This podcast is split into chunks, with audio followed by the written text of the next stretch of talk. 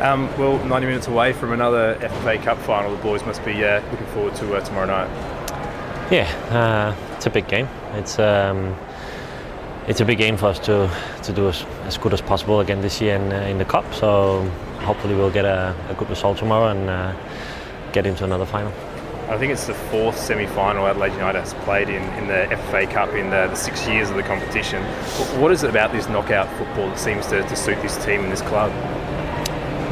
Uh, I don't know if it's if it's something in particular, um, but as I said before, it's a big game for us. Um, it's it's nice to have some games in the, in the pre-season to look forward to, um, where there's something on the line, um, and match up against a good opponent. So we want to do as, as well as possible every year. So I think that's that might be it. And, and it's knockout football; everything can happen. So it doesn't matter if it's an NPL team or it's a A League team. It's it's always going to be a good test.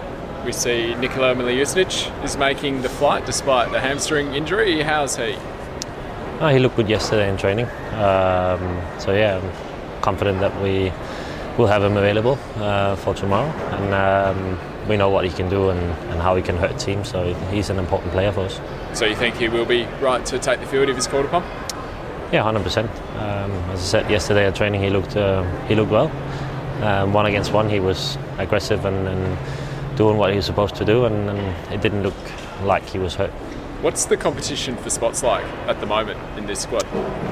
Um, I think there's um, a good competition. It's uh, the coach is, is very keen on uh, letting the, the best 11 start, so everybody knows they have a chance if they perform in training. So I think uh, the competitive or the competition uh, around the, the whole squad is uh, is quite good. So do you think some players will be upset to be left out?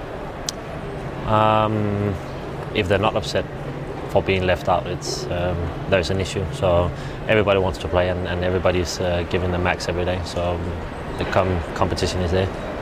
Um, Michael, you obviously awarded the uh, the captain's armband officially last week. Um, how did you sort of receive that? Is that, I guess, an honour to, to lead the club into the season?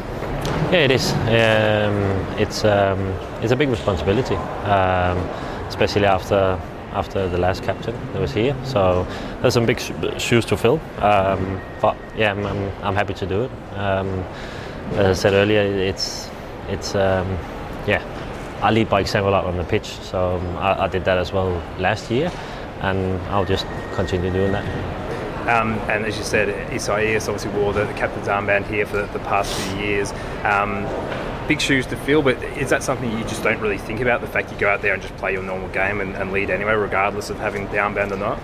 Yeah, it, for me, it doesn't matter who has the armband. Um, it's it's a responsibility everybody has to take a part of uh, out on the pitch. So um, I did that last year as well. Tried to support Isa as, as much as possible.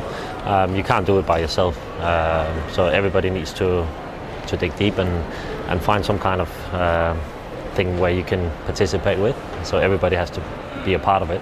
Um, so yeah, we, we have leaders on the pitch, and uh, um, I think it, you reward more for it if, if everybody participates and everybody gives a bit of themselves to the team.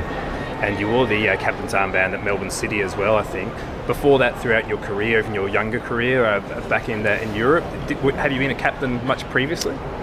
Uh, yeah, on the under 17 uh, national team level, under 21 national team level, um, and I think I was vice captain in uh, in Aalborg when I was playing there, and, and also in in Esbjerg. So it's not something I haven't tried before. So it's just yeah, stepping up and uh, give your best.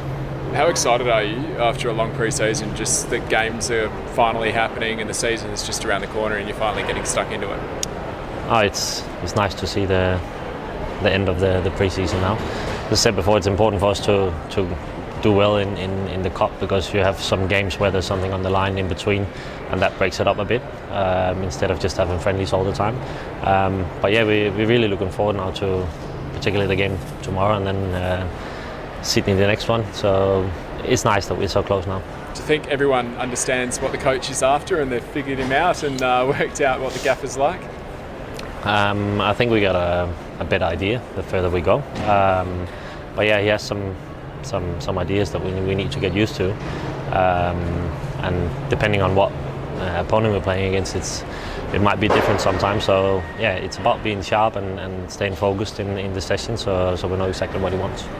The, the, Mariners have obviously struggled in the A League the past couple of seasons, but so far in the Cup, they look like a, a much improved team. They've had a full pre-season under their new coach Alen Stajcic.